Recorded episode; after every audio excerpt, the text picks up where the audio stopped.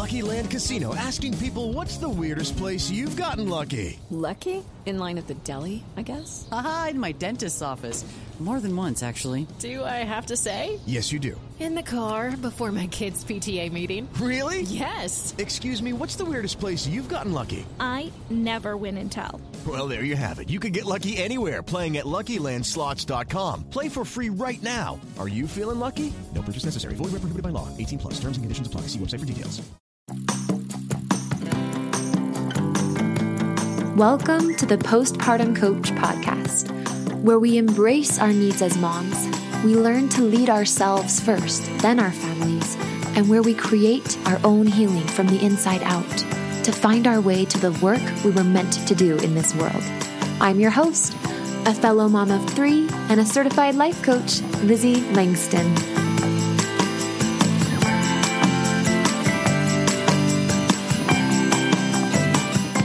Hello, hello, everybody. Welcome back to the Postpartum Coach podcast. Hey, it's good to have you here. So, since the passing of George Floyd, I don't know about you, but I've got to be honest, that was my wake up call to racism. I don't consider myself a racist person, and yet through that horrific and such public event, I didn't even mean to watch the video, but I was watching a news clip and I saw part of it. And just knowing that even if he had a record, right, the way that that happened was completely unjust. And so I've since done some work and really just felt a lot of feelings and educated myself. And I just wanted to share a little bit about that and about how that's going to be impacting my business, how it's been impacting me on a personal level, my family, my children. The first thing that I've done is I've drawn close to other life coaches who are Black that I know personally or that I know through the circle of being a life coach. And I've asked them real questions like, hey, I don't have a lot of Black friends and I want some. right? And just, I want my kids to play with Black kids, not just because they're Black, but because I never had that. And at some point, even if it's uncomfortable, I want to, I want to do that. And so I've been really vulnerable and putting myself out there. And so if that's been you at all, or if you're thinking about doing stuff like that, just know the good women of the world of all colors right now is a time to get a little uncomfortable for the sake of all of us. I love to think that it's not just that we're helping Black people, although we totally are because they have had so many disadvantages against them through the government and socially, culturally and still do, frankly. But also, we're missing out. I love to think about how, on the other side of me doing anti racism work personally, there is a beautiful new life awaiting me. New depths of life, new friendships, new people that I can learn to love and get to know that I would have never been able to in my future had I not do, been doing what I'm doing now with this work. Another thing I've done is I've purposely looked for Black influencers and advocates that are speaking my language and are teaching me. One of them I've really loved, and they're not as big as maybe some of the names you've been hearing. And so I wanted to just throw them out there. They're a social media account. It's two black sisters, and their social media call, account is called Let's Talk underscore sis. Let's Talk sis. So it's L E T S T A L K underscore S I S. Okay. And one of them is married to a black man and one of them is married to a white man. And so they, and they just, they're all about inclusion and diversity. Um, I don't know what their religion is, not that it really matters, but they just have a lot of warmth and love. And I just wanted to throw that out there, um, to get, you know, to, if, if you're just try- wanting to ease into it, dip your toes in because you're just like, wow, I've been so oblivious for so long, but what can I do? That has been really helpful to me. The other thing I wanted to share is there's been an article that has been blowing my mind and I still continue to think about it. You know, a lot of the documentaries you've heard of, that's so great. Netflix, there's a lot of good ones you can just Google, and there's a lot of books and stuff. I haven't really gotten there yet, but I did want to share um, this article I found on actually, of all places, Ben and Jerry's ice cream, their blog. So they have a lot of articles on their blog about inclusion and diversity and racism. In one of their articles, um, I'm going to put it in the show notes, but it was called like mass incar oh from slavery to mass incarceration. And you guys go check that out. It talks about how the segregation laws came to be, the Jim Crow laws, and then redlining, which is basically when the government didn't um, offer the rates and the mortgages available to black people that they did to white people when America was going suburban after industrialization. And so black people were kind of forced to live amongst themselves while white people were kind of in these nicer neighborhoods, which is why many of us don't feel like we have a lot of black friends. That's not, not the only reason. And of course, there's other things. But if you find yourself eh, with any of this, I want you to encourage you to go check out that article. It's listed in the show notes. And last but not least, I just find myself listening better and really deeply contemplating how I want to make these changes and this ripple in my family when it comes to racism and inclusion and diversity. So I actually signed up for a course that's not done yet, but this amazing woman, she seems to be amazing. I don't know her, but I read about her. I read what she's offering and um, she's going to create, so she says, I'm on her email list to find out more about it when it's done, but a course to help white people get more aware of their own racism and how to be more, you know, have more inclusion and be aware of your own lack of diversity and how to work that into your life and into your family. Last but not least, I just want to reiterate here that I am open for business to all moms of all kinds and colors. And I just, if that hasn't been clear up to this point, I just wanted to throw it out there. And yeah, all are welcome here. I'm also really grateful for Black women specifically, just because I tend to interact on social media with women mostly who are being so patient and kind with um, white women trying to understand the pain that has been uh, shared and borne by Black people for centuries. It's not that we are completely unaware of it, but to many levels we have been. And I'm grateful for the wonderful black people of this country that are being pa- that have been patient and continue to be patient with the rest of us as we come up to speed on what their world and their family line has been like for generations. So I'm grateful for that. I honor them and I feel humbled but also excited to lean into the discomfort of the future that we can all create together. All right. So we're moving on now to the topic of today, which is how to not get depressed postpartum. For those of you who don't know me, I'm Lizzie Langston. I have three kids. I had them in four years, pretty close together. And I did get depressed, depressed, debreasted. I lost my breasts. Just kidding. That's kind of not funny for some people, maybe. Although, let's be real, some of us feel like we lost our breasts after nursing a baby, nice and saggy. All right, coming back to topic. I got depressed twice after my second and third baby. And um, I both times had postpartum anxiety first, and then that kind of bled into burnout and postpartum depression and numbness and lack of appetite and the whole thing. So, having not only been there twice, but also servicing dozens of clients now and um, knowing these mind work tools that I have as a life coach, a certified life coach through the life coach school, here is the deal. I have a pretty good idea of the things that will take you down that path. And I'm here today to tell you what not to do. Now, I'm also going to be telling you what you can do. So it's both don't do this and also here are some things you can think. To sort of set up the context for what I'm going to tell you, I think it's important to note that there's a very large misconception amongst postpartum moms and frankly a lot of doctors, which is that postpartum depression is just an, a brain chemical imbalance and that that's really the only explanation. And so here's the medicine. Now, of course, it suits a doctor to say that because that makes their medicine the solution.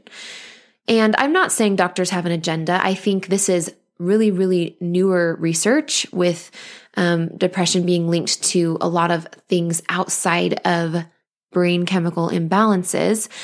But just in case your doctor didn't mention this, or just in case you don't know, um, depression, the leading depression experts and research. My favorite guy to follow on social media for this is Johann Hari, J O H A N N, I believe, and then H A R I.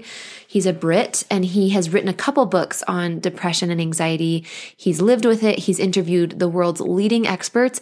And it comes down to actually nine factors that play into the development of postpartum, or sorry, of just depression and or anxiety. But specifically we're talking about depression here. And only two out of those nine factors have anything to do with biology including your brain chemicals okay? And what's going on in your body on a hormonal maybe brain chemical level. The rest of the seven out of nine factors that will make or break a depressive episode have to do with environment, thinking patterns, emotions, and the likes. Okay. So that means that if you don't want to get on medication, you have a lot of options. If you're already on medication, but you want to wean off medication, you have a lot of options. Okay. Now I don't have any problems with medication, by the way. It's just that it's likely, right? Only two out of nine of the factors have to do with something that medication could help with. And so if you get on meds and they don't work, don't be surprised and don't be hopeless because there's so much else out there, especially that falls into the realm of coaching and what I teach that can be helpful to you.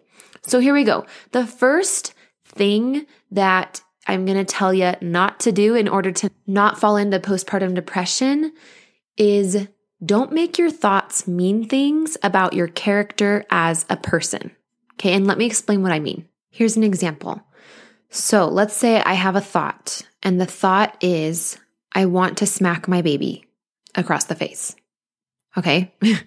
now I know this might make your heart squirm, but for those of us who are either in depression or getting close, this thought might be something like a very unwelcome, fast thought that has jumped across our mind from time to time right? And so when we have, I call these intrusive thoughts. When we have an intrusive thought like this, maybe we're startled. We're like, where did that come from? Maybe it scares us enough to remove ourselves and have our husband come take care of the baby for a minute. But regardless of how you respond, eventually here's what your brain is likely to offer you. Something is wrong with me. I'm a terrible mom. How could I want to do this? I'm not worthy to be this baby's mother. And on and on with terrible, mean thoughts. Notice how there's a trap here. Okay. On the one hand, you have a negative thought, or sometimes it's even just more of an image of you doing something to your baby or um, hitting your toddler or whatever it is. And it, it's like flashes through your mind. So that's on the one hand. But then on the other hand, on the back end, you have yourself beating yourself up for thinking this thought. And there's no win here. You've already had the negative thought, and now we're making this negative thought mean things about ourselves. And now we're deeper and deeper into more negativity. Okay, so that example I just shared where you have the one intrusive thought and then you make it mean terrible things about you, I'm not saying that it means that you should like thoughts like that or that you should even not pay attention to thoughts like that and just be like, oh, it's fine.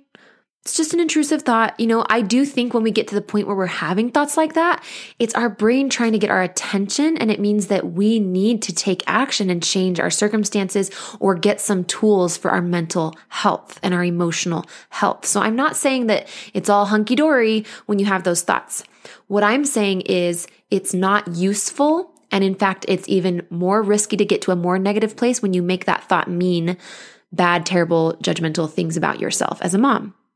Here's what you could make it mean you could make having this thought mean that you need help. You could make having an intrusive thought like that mean that you are not yourself right now, and that's okay. It's time to go, you know, get the help of someone that can help you find yourself. You might have an intrusive thought and make it mean, I need more sleep. I need more rest. I need more nutrition. And you might take action from that place. So I do think when we have intrusive thoughts, it's helpful to be a little freaked out like, okay, this is a wake up call and maybe take some action from that place. Maybe, you know, switch shifts with your husband and have him hold the baby while you calm down. But the worst thing you can do the thing that will really help you get into even more of a negative place to where you're having even more intrusive thoughts and maybe even getting suicidal is when you make that thought mean something about yourself, a negative thing. Here's what I did when this happened to me, because you better believe there was a moment where it came to the point where I had one of these thoughts. I was giving my baby a bath in the bathtub with his two siblings, and I was super tired and just depressive, but didn't know it yet. I hadn't, I was in denial a bit. I hadn't really been paying enough attention to myself to even notice because I was just swamped in children and all of that. And I had a thought about drowning my child. I, of course, didn't do this. That's why I'm here today, and so is my child. But when this thought happened in my mind, I actually smiled. Okay. Like it, in my mind at the time, it seemed like a legit outlet for getting away from the hard and from the overwhelming and just the depressiveness, just like the darkness that I can't even put a word to explain where I was mentally and emotionally. So what I did is I actually still was a little bit in denial and I went to paint the bathroom and paint the master bedroom because we were um, painting the house because we had plans to move to Denver eventually. We didn't know exactly when, but we wanted to move from Arizona to Denver eventually. So we were painting. And so I put, um, at that time, all three of my kids were still taking naps because they were like three, three and under. And so I put them all down for naps and I went to paint and I was listening to a podcast. Um, where the podcast host was interviewing a depressed, like 11 year old, or no, she wasn't depressed, but she had struggled with depression at a pretty young age. And the podcast host said, What is the one thing you would tell somebody who might find themselves in this place? And she said, Just tell one person that you trust. One person. And at that moment, it hit me. I was in that place and I needed to tell someone. So I called my husband first thing and I told him about that experience. I was sobbing. I was in a fetal position on our floor. I had stopped painting at this point. I was sobbing uncontrollably, like just it was it was like I'd been bearing that depression and I'd been living with it, but I hadn't yet realized it. Isn't that crazy, you guys, that depression can just happen? With the Lucky Land slots, you can get lucky just about anywhere. This is your captain speaking. Uh, we've got clear runway and the weather's fine, but we're just going to circle up here a while and uh, get lucky. No, no, nothing like that. It's just these cash prizes add up quick. So I suggest you sit back, keep your tray table upright, and start getting lucky. Play for free at LuckyLandSlots.com. Are you feeling lucky? No purchase necessary. Void where prohibited by law. 18 plus terms and conditions apply. See website for details. Hello, it is Ryan, and I was on a flight the other day playing one of my favorite social spin slot games on chumbacasino.com. I looked over the person sitting next to me, and you know what they were doing? They were also playing Chumba Casino. Coincidence? I think not. Everybody's loving having fun with it. Chumba Casino is home to hundreds of casino style games that you can play for free anytime, anywhere, even at 30,000 feet. So sign up now at chumbacasino.com to claim your free welcome bonus. That's chumbacasino.com and live the Chumba life. No purchase necessary. VGW. Void were prohibited by law. See terms and conditions. 18 plus.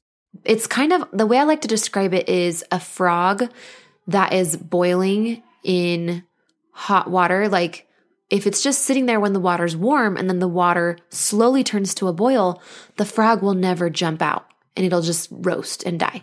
And that is what it's like to develop depression. And that's the mo- the scariest part of depression is that it's not like you just wake up one day depressed. It's like little things here and there and you kind of get used to living like that. And then it's other things here and there and there and there, but you're already used to the other ones. And so you just get used to the other ones.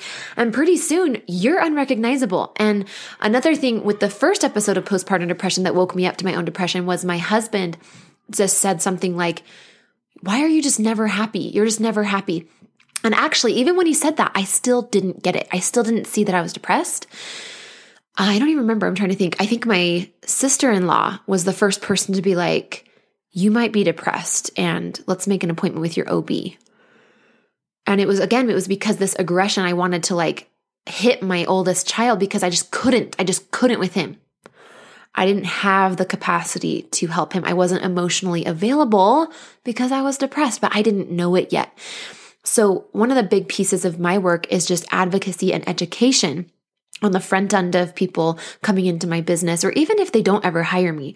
I really want you guys to go listen to the beginning of my podcast if you haven't already. The episode, I think it's three or four, and it's on postpartum depression versus postpartum anxiety versus baby blues versus postpartum psychosis. And I want you to get familiar with all those because it's really important that you do so that if it happens to you and you start developing symptoms, you can spot them and snap yourself out of it enough to just go get some help, including me, including hiring me if that's what you'd like to do. Okay, so to wrap up, number one, which is just don't make your thoughts mean things about you. I want to offer what you can think and do instead. So if you have an intrusive thought or a negative thought, for sure take it as a sign that it's kind of an attention getter like hey i need help and i need it now and i've got to make this a priority no more wait and see no more just kind of being miserable but thinking it'll go away like no this is the time to get help when you start having intrusive thoughts but also i don't want you to make it mean things about your character and the reason is are we actually responsible for the thoughts that come across our mind this is what it comes down to. Do you believe that everything your brain offers you is like a part of your spirit or your mind? Or is it possible that the brain is more of just a carnal man sometimes? It's just a carnal organ in our body. And sometimes it produces things and offers us things that are free of our personal moral compass that are just there firing off. And then we get to decide what to do with them. So I like to just treat the brain as a circumstance. And then anything it offers me i have i get to choose the thoughts that i think about my thoughts. Maybe i can't choose my thoughts but i can choose the thoughts i think about my thoughts. This being said again if you're having negative really negative intrusive thoughts um, i would suggest that you come talk to me. And um, also maybe let your husband somebody you trust know and potentially get in and see your doctor. Um, but if you're really anti-medication or you don't want to get on medication mine would be a better and the ultimate route for that. All right, don't number two. This is, I see, a very suffocating thing that really contributes to maternal mental health being a problem postpartum for moms. Don't put yourself in the motherhood box. Okay, what is the motherhood box, you might ask?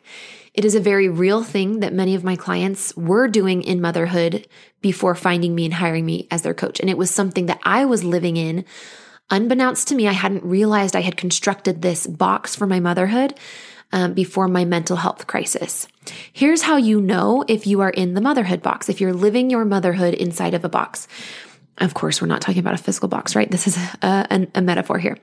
So you have a vision of what motherhood looks like that was painted in your mind by your childhood perception of perception of mothers, or even not even childhood, even young adult years, things that you interpreted, maybe church leaders saying, or um, when you saw a mom really happy, and you made assumptions about what motherhood looked like all the time, even though you only saw snippets, right? So basically, what this boils down to is just unrealistic expectations that we don't realize are unrealistic. And then we hang them over our head and hold ourselves up to be like this mother and this motherhood we have in our mind when it's actually never even possible and it's not even supposed to be that way. So, here are some things that this vision might include. This is what it included for me back in my early motherhood.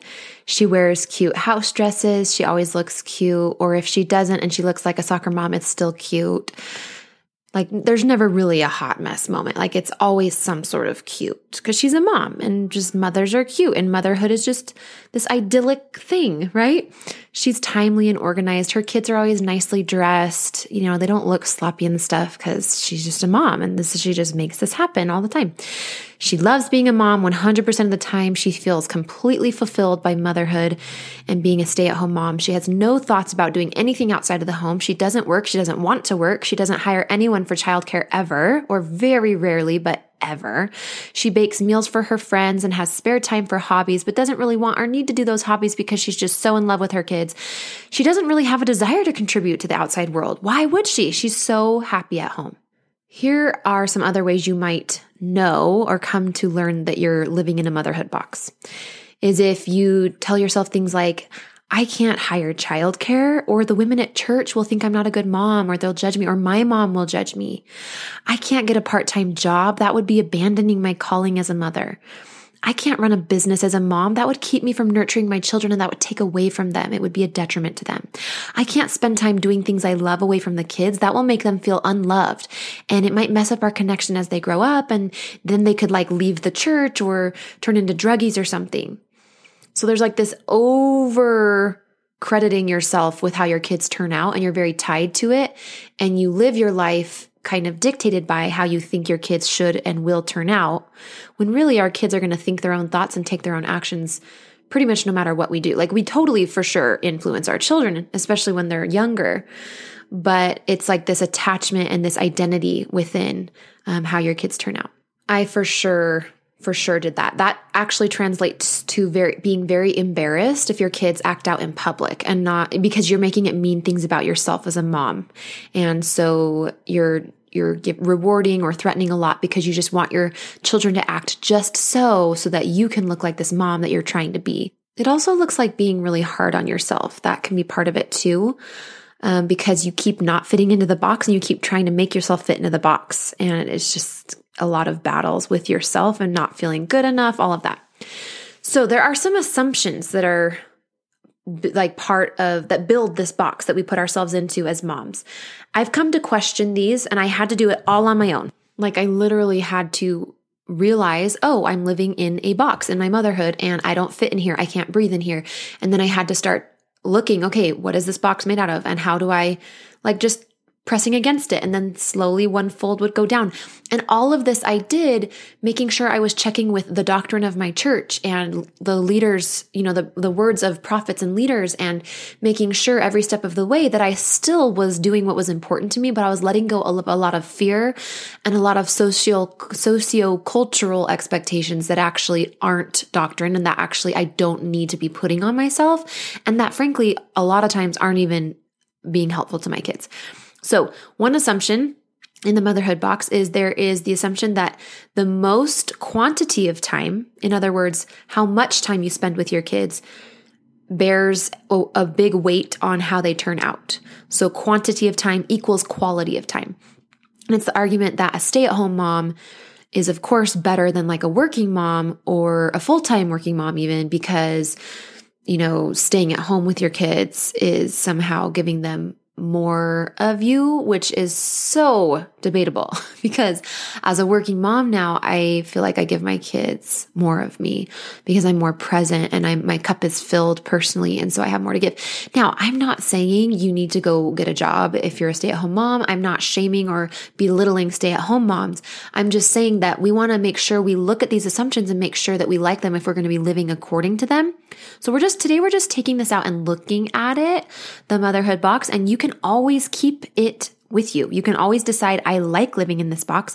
I like this. This is what I want. This is what I feel like my church has taught me or, or what I signed up for or whatever. Um, but it's just good to know some assumptions here. So again, the assumption is quantity of time equals quality of time. Um, there's an assumption that there's only one kind of fulfillment that a woman should be feeling, or that fulfillment is just a one and done. It's like you're a mom and then you're fulfilled and then fulfillment is taken care of. There's no other fulfillment needs outside of motherhood, um, which is really interesting. And then another um, assumption that I came to realize for myself that I noticed is that women who are moms are like can fit into this mold that we all should kind of look the same, that motherhood should look the same for all, or something's not right. And it's okay to judge moms that decide to do things differently. So, here are some ways in my personal life after my mental health crisis of 2018 and my second round of postpartum depression that I've I've learned and like ways that I've looked at my motherhood box and the expectations I put on myself, even postpartum especially, that have helped me just tear down the walls of my motherhood box and finally breathe as a person inside of my motherhood. I think we take the motherhood role so seriously sometimes that we suffocate our person. We don't spend time with her. We don't spend time on her. We don't spend money on her. I'm talking like bigger amounts of money. Like we don't invest in her. We just kind of like be like, forget her. And we're like, oh, we're just a mom now. As if we can't be a person and a mom at the same time simultaneously. So, the first thing is I have learned to believe that nurturing my children is something that looks many different ways. And though it is my primary responsibility as a mother, it can be done well by my husband just as providing can be done well by me. My husband and I do even better at our primary roles in the family as we trade off and try on one another's roles. So as I take some time providing and as he takes some time nurturing, we have more empathy, more connection and understanding. I remember it was so hard for me postpartum and he wanted to understand, but he was gone all day providing.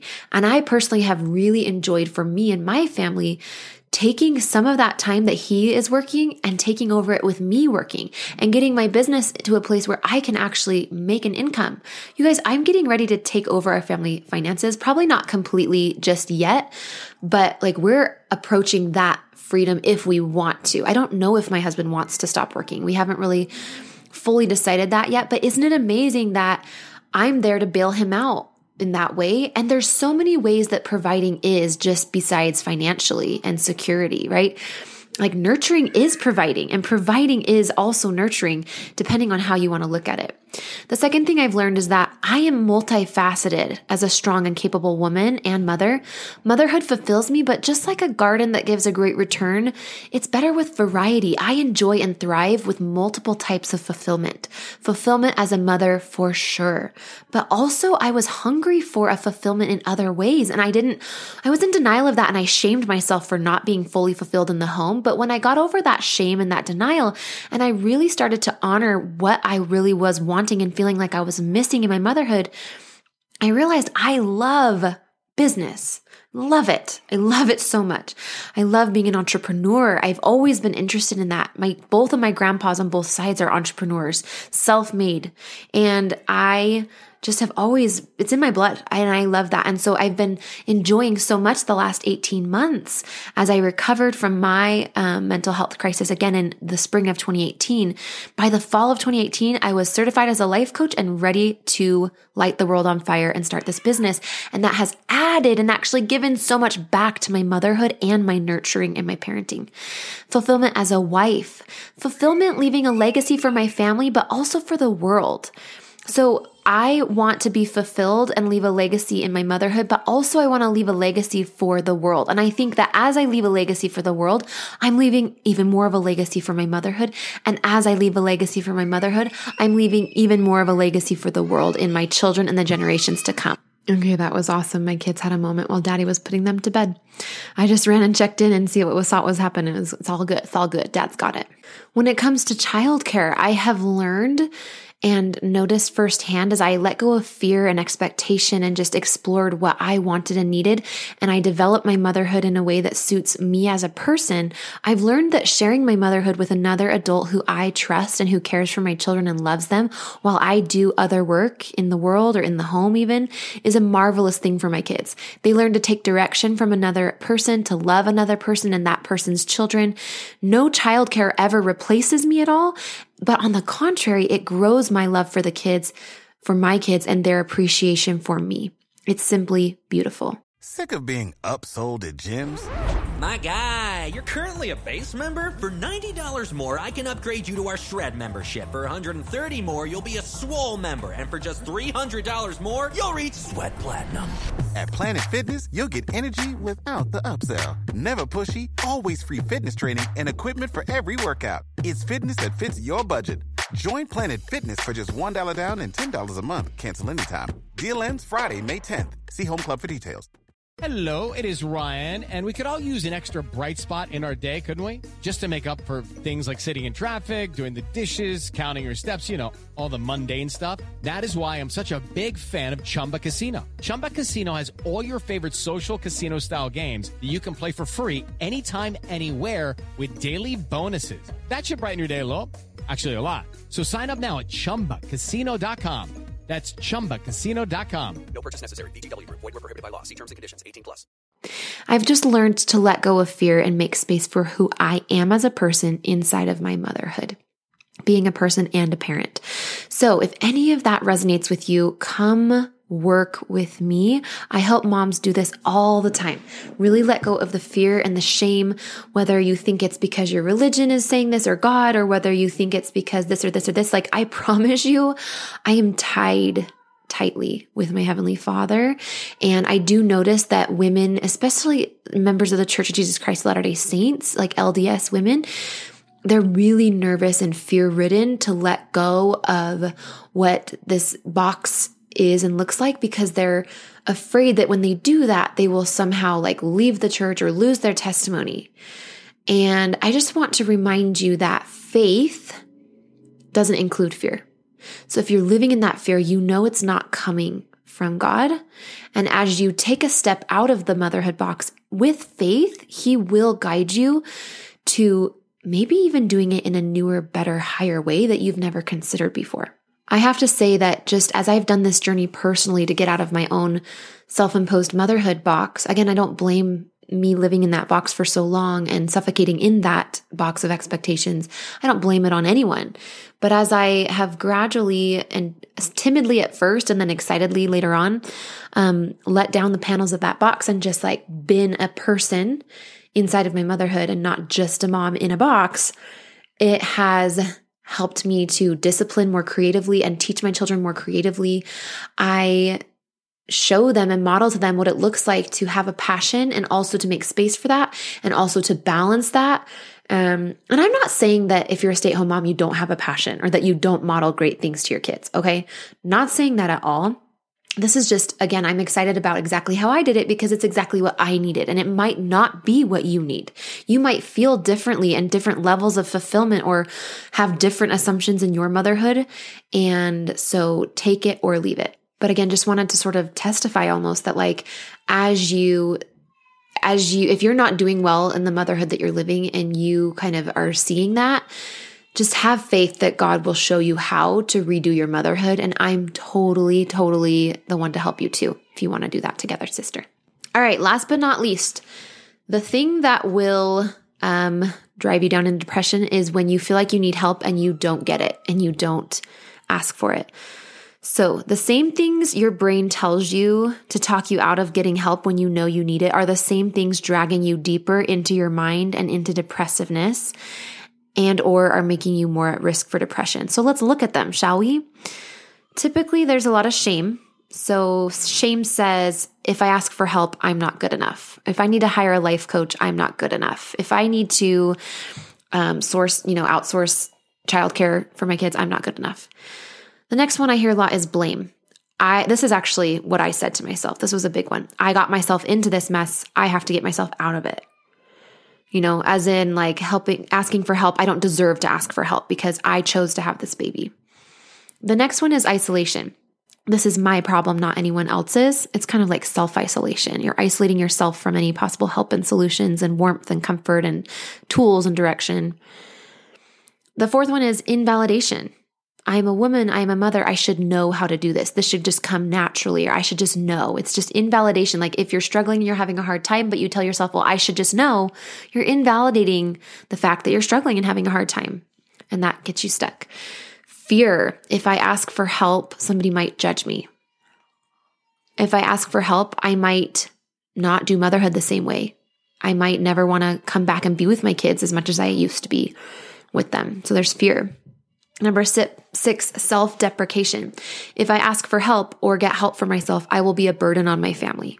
So just kind of putting yourself last and devaluing yourself. I will be a burden on my family if I ask for help or get help for myself.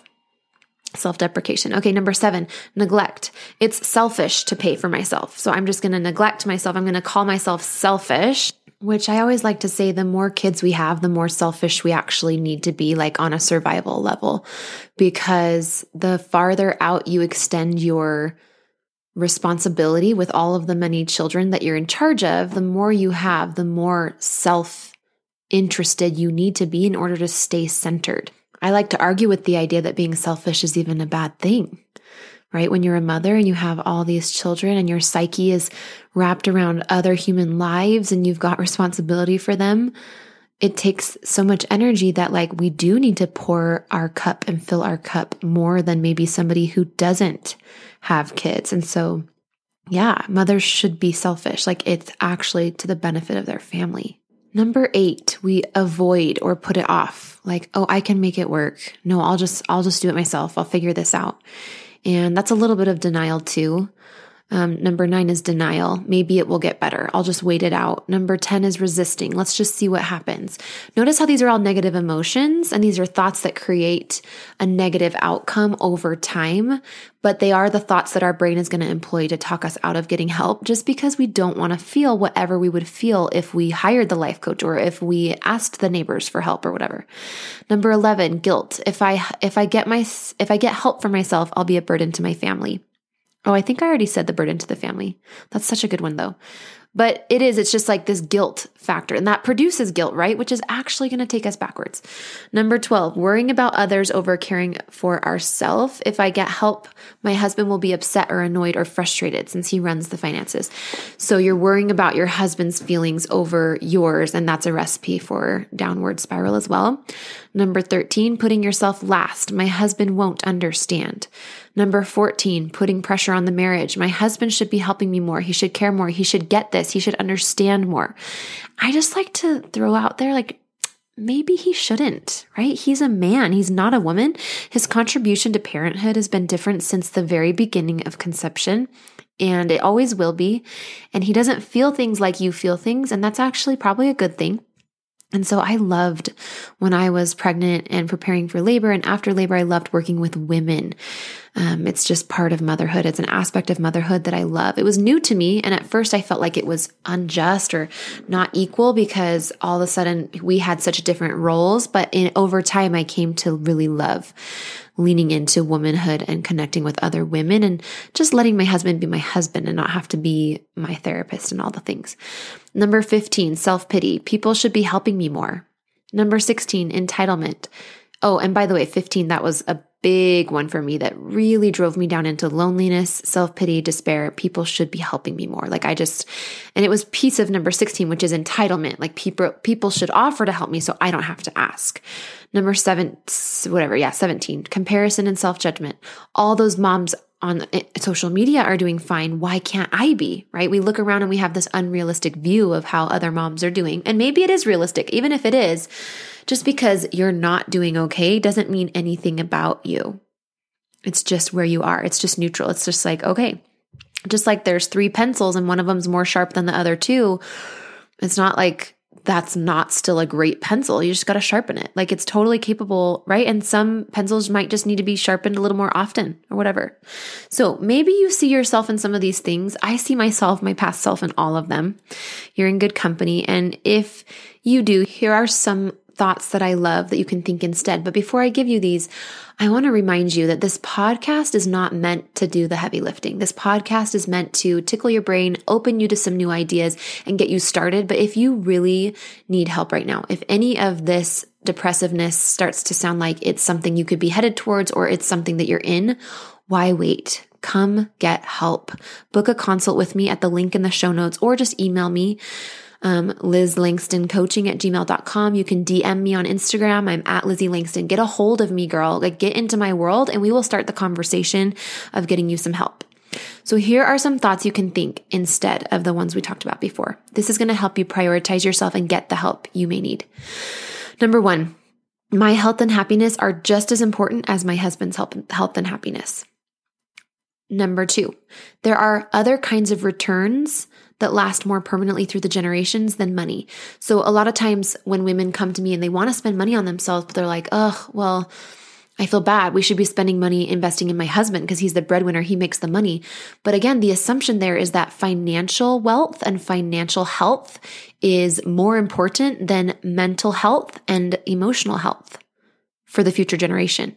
So yeah, financial uh, like wellness might be good and healthy right now and important, but when you are putting that at the cost of your physical and mental and emotional health, any one of those, you're taking away from what you're leaving as a legacy for the next generation. And I want you to see that like financial, like money, giving money in order to have more mental health and emotional health is actually often the best thing you can do for the future um, especially when you are going to give a return, mama, on your investment. Like you are going to teach the kids in a higher quality way. You are going to model for them something that's more realistic. You're going to show them what it looks like to be a human and have needs and make space for those needs, even when you get busy or life is demanding a lot from you.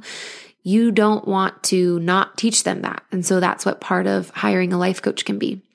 Number three, I am the leader for my family.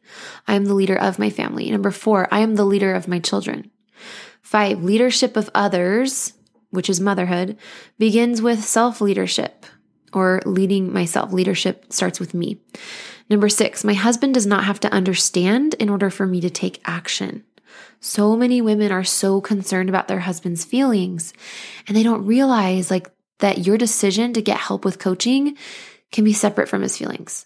By all means, try to get him on board. But if he's just not, that doesn't mean that you shouldn't do this. It's not a reason to not get what you need that is uniquely yours that you know that you need.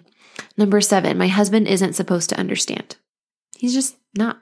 He's not supposed to. If he does, awesome. Bonus. If he doesn't, that makes sense. Number eight, my health and happiness are not my husband's responsibility.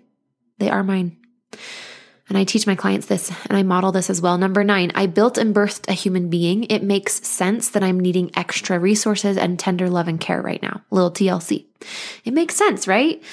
Especially like I know moms will have to go to the dentist and spend money on their teeth because their teeth, you know, there was a calcium deficiency because they were growing a baby or, you know, anything like that. Or like there's a difficult recovery and they had to stay in the hospital an extra day and that cost money.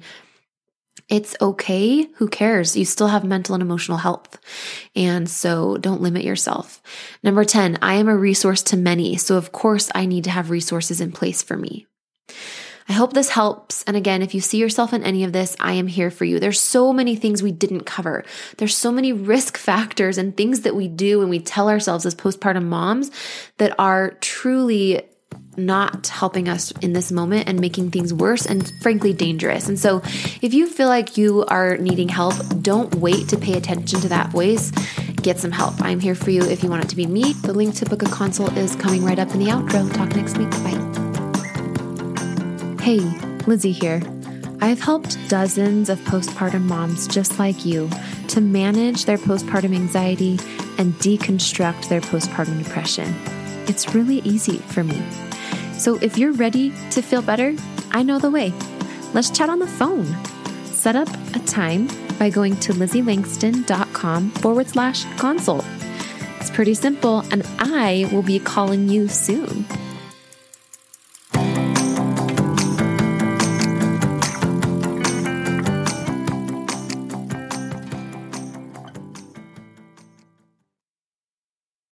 Lucky Land slots, you can get lucky just about anywhere. Dearly beloved, we are gathered here today to. Has anyone seen the bride and groom? Sorry, sorry, we're here. We were getting lucky in the limo and we lost track of time. No, Lucky Land Casino, with cash prizes that add up quicker than a guest registry. In that case, I pronounce you lucky. Play for free at LuckyLandSlots.com. Daily bonuses are waiting. No purchase necessary. Void where prohibited by law. 18 plus. Terms and conditions apply. See website for details.